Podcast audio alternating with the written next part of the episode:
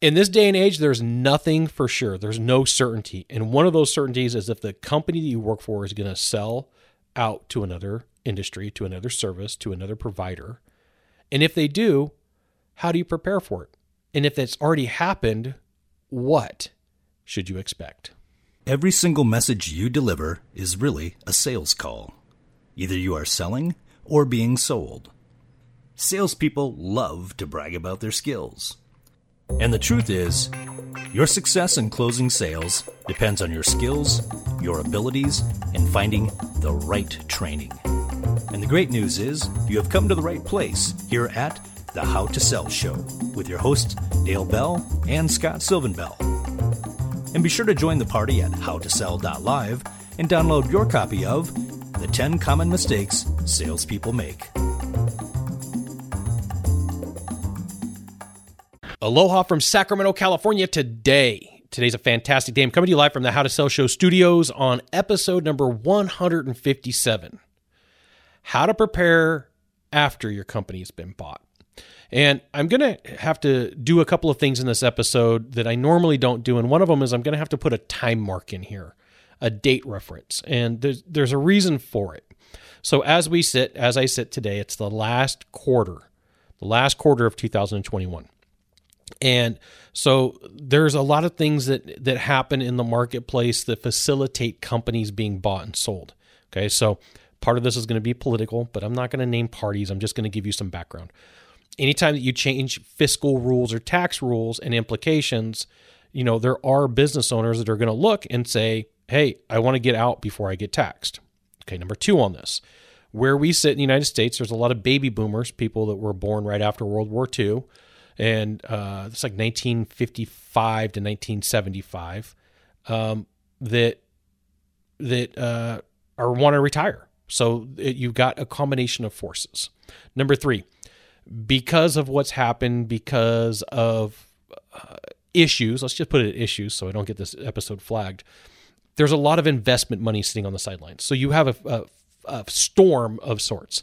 You have people who want to get as much money as they can for their business. You have people who want to retire because of age, and then you got a ton of money sitting on side uh, of equity lines. Uh, the private equity companies are sitting on the sidelines with a ton of money in their family banks, and so that number, as I've looked in the last couple of days, is into the trillions of dollars. So there's a lot of money on the sidelines waiting to buy companies, and there are people who want to sell.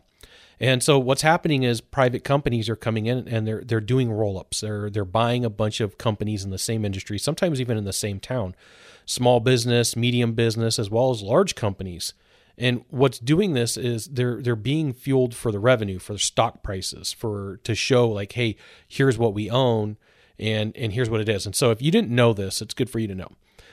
Companies under ten million dollars in valuation uh, are not are not bought for the same amount of companies that have a valuation of between 10 million and 500 million. And then companies over 500 million are paid a little bit differently. And so what happens is is these these consolidator companies, I'm going to refer to them, they come in and they they buy up shops, they buy up services, they buy up industries, and they consolidate them under one brand. So let's say we have four mom and pop shops, small businesses at two and a half million dollars each. Well, if I can buy four of those companies and put them together, then now I'm at the $10 million mark. And because I'm at the $10 million mark, I get paid a different multiple for, for earnings and for, for profitability inside of the organization. Okay. So like this, this is a mathematical equation that you do need to know about. And I'm not knocking it, but there's a reason why people like, why did, why did the company that I just work for get sold? Okay. So here's what happens you have an owner that you know one day. You walk into the office and you're like, hey, Bob, hey, Jim. You know, could be a partnership, could be a single ownership. And then the next day you walk in and they're like, hey, you know, we're going to have a meeting. Uh, we want to let you know we sold the company. So typically the sales happen in the last quarter of a year and the announcements happen in the first quarter of a year. So, you know, owners have to sign non disclosure agreements and they have to agree that they're not going to say anything because they're worried that employees are going to leave and there's a value set to employees. And so the first thing um, that happens is you're brought into a meeting. And the mantra is nothing's going to change. nothing's going to change. It's going to feel like a celebratory decision. Everything's going to be happy and everything's going to be fun. But as a salesperson, what you need to know is things are about to change. And it could take a week, could take a month, could take a quarter. But what you need to know is your prices are going to be increased because everything now is about profitability. So prices are going up. Prices are going up. It'll be mostly about the money from here on out. So uh, decisions that used to get made locally are no longer going to get made locally. Decisions are all going to be made based upon money and profit. Rules will change, all of them. Every rule will change because what's going to happen is you're going to have to reapply for the company. And whatever whatever agreements that you had in place before, they're no longer there because you no longer work for the company. There, it's just it's not going to happen. So you work for one, two, three company in the beginning.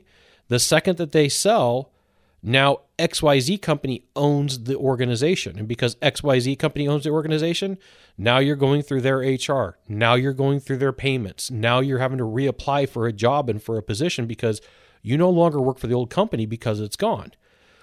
Investments in 401ks are going to change. And so, you know, if you're a salesperson and you're good at what you do, here's a couple of things to look out for. They may want you to train because, you know, you're good at what you do and inside of the organization, when it was a smaller or medium business, you had a relationship with the owners and they came to you and they said, Hey, will you train? And you're like, Yeah, I'll train. I'll work with the people. Well, it's not like that anymore. Your your ownership group is no longer the people who owned the company before. Even if they vested in buy-in, even if they own a small amount, they're not going to be able to keep the company. And so they want those skills and the talents that you have to be duplicated across the rest of the company so that they can show a profit. And so the other thing that will happen is sales teams will be combined. You'll take a look, and somebody who was a competitor yesterday is now all of a sudden on your team, whether you like them or not, because these companies are being rolled up. And that's just what has to do with you. Let's talk for a second about the management. There's going to be power struggles because when companies are combined, people who had jobs in management no longer have the ability to have a management job because you're like you you've got double double the overhead. Now, the whole goal is when a company gets bought and brought into a conglomerate is to lower the overhead cost. So they'll go, well, we've got two managers that do the same thing. Which one's the better one? Well, if the owner, the new owners of the company have somebody that they like better, the old manager is out no matter how good they are. And new management will be brought up brought in for a very good reason for them is because none of the old agreements stand. And so like they, the company now, the new company has to look and say, "Hey, what you need to know is that old company isn't around anymore and whatever agreements that you had, whatever vacation time, whatever bonuses, those are all gone. Those those aren't going to be there." And you know, you, as as an employee, as a salesperson, you may have issues with manager trying to hold on to their position first and then dealing with your concerns 10th because they're fighting for their life. And you, are going to go to them and say, "Hey, I got a problem," and they're going to, "I can't do anything about it. I can't." You're going to go to them and say, "I've got this concern," and they're like, "I don't have any control over that." You're going to go to them and say, "Hey, I'm worried about this," and they're probably going to say, "Me too." And then you got to talk about the old owners. The old owners may be around and have no ability to influence decisions. And so sometimes the way that these these jobs and these deals are structured is what they'll do is they will leave some old ownership in to keep employees. They will they will leave old ownership in for a buffer time of 12 to 18 months so that they have skin in the game. It's usually part of the agreement. And this is for all industries and all services. You you get a different multiple as an owner if you stick around and you stay in versus if you decide that you're going to bounce. Okay? So let's say that I own a shoe manufacturing company and I've I've got a really big shoe manufacturing company. Let's peg it at fifty million dollars a year. And so a consolidator company comes in and says, "We want to combine you with shoe company that we already have, but in order for you to get the multiple that we're going to give you, here's what we're going to do: is we want to know that all of your talent is going to stay, all of your employees are going to stay. We want to know that uh, at the end of the day, you're going to stick around and be the face of the company for a while until we have the ability to come in and take everything over." And this is just the way that it is. So for 12 to 18 months, maybe the person, the people that you knew as owners are going to be there. Or there's another option. The the new owners will say, "Hey, old owner, your cash out option is this. If you take a one lump sum and you have a $50 million company based upon earnings and everything, Scott, we will pay you $10 million to walk out right now or $15 million to stay on board for 12 or 15 months. And depending upon the owner and where they're at and how much money they've squirreled away and what they're doing, they may go, Peace out, Girl Scout. I'm done. I don't want to have anything to do with this anymore. I'm out. You bought the company. It's your problem. It's your issue. You take it. Or they may go, Hmm, for an extra $5 million, I'll stick around for 18 months. Yeah, sounds good. Sounds good. So then you go from the old owners to the new owners, and they're going to make a ton of promises. They're going to paint the picture why the grass is greener. They're going to sell you on the upside. They're going to tell you all the amazing things that are going to happen. They're going to tell you all the cool things that are going to going to go on. And remember, you're a salesperson, so your BS meter will probably go off because you're going to be like, I feel like I'm being sold. Probably because you are. And they're going to have to sell you on all these new ideas. Now, remember in the beginning of this episode when I shared with you, there's a difference in valuation of companies that are $10 million, $100 million, and $500 million. And one of these plays of private equity is to roll up as many companies as they can to get to the next level. So you may have been part of a company that was $2.5 million and it got rolled up into four different other companies that were valued at 10. Okay, so that's the first sell. So then what happens is these consolidator groups will take a $10 million company and combine it with five, six, seven, eight other companies to get to a 100 million. And then it sells again. And then like the next number up is 500 million. So then they take those 10, 15 companies and they combine them with another 20 or 30 and they get to 500 million. The company sells again. So there's a couple of different options from here. It can go to a stock option or it can get sold again. So, you know, there becomes a point where you have to know what's going to happen. You have to be able to read the writing on the wall. You have to be able to see the games that are about to be played. And like some of this, you may not even care about. You may be like, Scott, I don't care. I just want to sell, just want to close deals. Until you find out that there's going to be major impacts in your life. Or I could be completely wrong and nothing happens and everything stays exactly the same, which probably isn't going to happen. Okay. So you know, just just know that once the company gets bought, there's going to be a game that gets played, and this is typically the game. You've got the price increases. Uh, you're going to get told everything's going to stay the same. All the rules change. Then your the management's going to change. The old owners are out. The new owners in, and then you have an issue of new new owners. So what do you do? Well, you make a decision right now, and your decision is what am I gonna what am I going to accept and what I'm going to walk away from. And this is why it's really important for you as a salesperson to connect with different business owners and different sales managers on a consistent basis. And the reason for this is is if you need to walk away from a job, you have the ability to do it. Now, am I saying to walk away from a, a job just because the company has been sold? No. I am saying you need to be smart and look at the warning signs. You need to be looking at what the issues are that could happen into the future. And so those connections that you have now will pay off lots, plenty of dividends in the future for you because then you don't have to worry about things.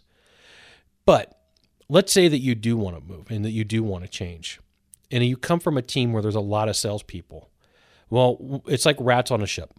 If if the company that, that buys your old company out sucks, salespeople will bounce as fast as they can. In fact, they'll probably be recruited. And and so it may be recruitment from one of your competitors that you didn't like. It could be, you know, recruitment from people that previously you didn't care for, and then it becomes the enemy of my enemy is my friend, because now you're looking for a place to go to. And so you may be want to you may be want to be the first person off a team to look for a position. This is why you should have a fresh resume ready. And I'm not. Please understand, I am not giving you legal advice. I am not an attorney. I'm not a lawyer. I don't pretend to be one. I don't play one on YouTube. But, you know, these are all things that you could prepare for anyway. And it's always a good idea to have a strong resume prepared because, you know, as everybody jumps off the ship, the stronger salespeople are going to find a job quick. You know, it's really easy for strong salespeople. And if you're like, if you got medium range, don't get me wrong, you'll probably find a good job. But if you're newer at sales, it may be more of a struggle. And when you take a look at the games that are played, there's things that have to be said by old owners and there's things that have to be said by new owners when a company gets bought, part of the deal is old employees stay as long as they can to train the new employees who are going to take over. I'm giving you the inside secret sauce problems and issues that really do happen when companies are sold. And if nobody has sat down to tell you what to expect and what's what's going to go down, then you know it's kind of a surprise and you don't know what to look for. But like there's going to be a real moment in your life where you're handed a job application and the the HR person tells you you got to reapply. You're like, wait, wait, wait! I thought everything was going to stay the same. I thought everything was there was going to be nothing was going to change. That's that's just the beginning, and you're going to have to make some decisions about what direction that you want to go, and and what direction that you're going to take. And it may be the perfect time for you to start reaching out and saying, hey, you know, I've I've had this opportunity. I've been thinking about leaving. I've wanted to leave. You know, is there opportunity at your company? Uh, you know, from the people that you know, and you you know, I'm going to go with an old an old Jim Rohn saying he's a sports caster, and he would always talk about bang bang the monkey, which was call the manager of a of a radio station. I have to say you have to bang your network. You have to call your friends. You have to call your associates. You have to call the people that that you know to get out of the situation. And if you're going to leave, it may work out that the sooner you're you're out, the better. You know, because then then you're not dealing with all the drama. But you may have to go through it again because the company that you go to may be bought as well, since there's so much money out on the sideline for private equity as I record this in the last quarter of 2021. So, in the future, do I know what's going to happen? No. But can I tell you what to expect when you do work for larger organizations? Absolutely.